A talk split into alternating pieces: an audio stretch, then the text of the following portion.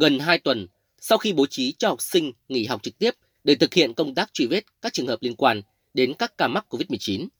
các thầy, cô giáo, trường trung học cơ sở Ta Gia, xã Ta Gia, huyện Than Uyên vẫn cần mẫn thực hiện nhiệm vụ chuyên môn của mình. Không đủ điều kiện để bố trí dạy học trực tuyến, các thầy cô đã chủ động giao bài cho học sinh ôn tập và làm bài với mục tiêu tất cả các em đều hoàn thành đủ chương trình học cốt lõi theo quy định. Thầy giáo Trịnh Ngọc Hưng, hiệu trưởng trường trung học cơ sở Ta Gia cho biết, năm học này, nhà trường có 14 lớp, hơn 500 học sinh với hơn 80% là con em đồng bào dân tộc Thái. Hiện nay, nhà trường đang ghi nhận có 9 học sinh mắc COVID-19 và hầu hết là diện F1 và F2. Gần 2 tuần này, dù nghỉ học, nhưng các thầy cô giáo cũng đã sát sao việc giao bài ôn tập và thường xuyên kiểm tra chất lượng bài của các em. Hiện nay thì nhà trường chúng tôi đã hoàn thành chương trình học cốt lõi theo hướng dẫn của cấp trên. Đa phần các em học sinh cũng đã hoàn thiện các nội dung thi, các môn trong học kỳ 2. Tuy nhiên thì còn một số các em học sinh phải nghỉ học do ảnh hưởng của dịch bệnh là chưa được thi. Nhà trường chúng tôi cũng sẽ tiến hành kiểm tra thật kỹ chất lượng học của từng em học sinh sau khi các em học sinh khỏi bệnh quay trở lại lớp. Đồng thời sẽ tiến hành tổ chức thi bù học kỳ 2 đối với các em nghỉ thi do ảnh hưởng của dịch bệnh, cũng như tiếp tục giảng dạy các nội dung để đảm bảo theo chương trình học tập của năm. Than Uyên hiện là địa phương có số trường, lớp bị ảnh hưởng bởi dịch bệnh COVID-19 nhiều nhất tỉnh Lai Châu. Khi ghi nhận có 145 cán bộ, giáo viên, học sinh thuộc 44 đơn vị trường trong diện F0, gần 11.000 học sinh là F1, F2.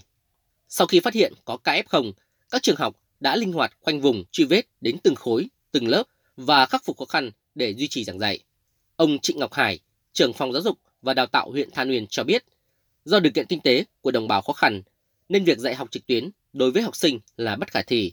Vì vậy, ngành giáo dục và đào tạo địa phương đã chủ động điều chỉnh chương trình và giải pháp học của từng đơn vị phù hợp với tình hình thực tế của địa phương.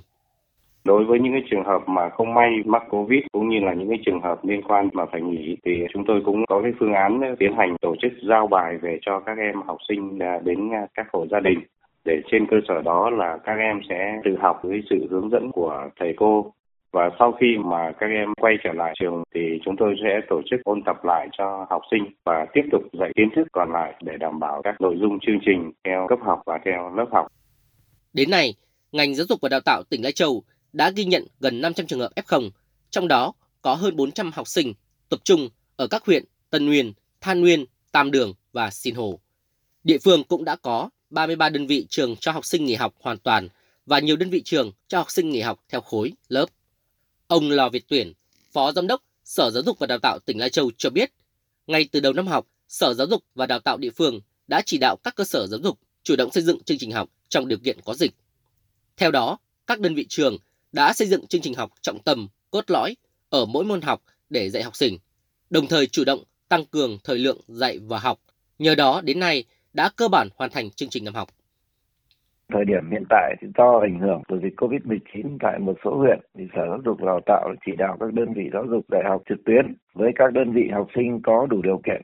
Đối với những học sinh có hoàn cảnh khó khăn ở vùng sâu, vùng xa không thể tham gia học trực tuyến thì chỉ đạo giáo viên là chuyển giao nhiệm vụ học tập cho các em thông qua các chức năng tiện ích hỗ trợ như là tin nhắn, email, Zalo hoặc là in tài liệu hướng dẫn phụ huynh để phụ huynh đưa tới các em và hướng dẫn các em học.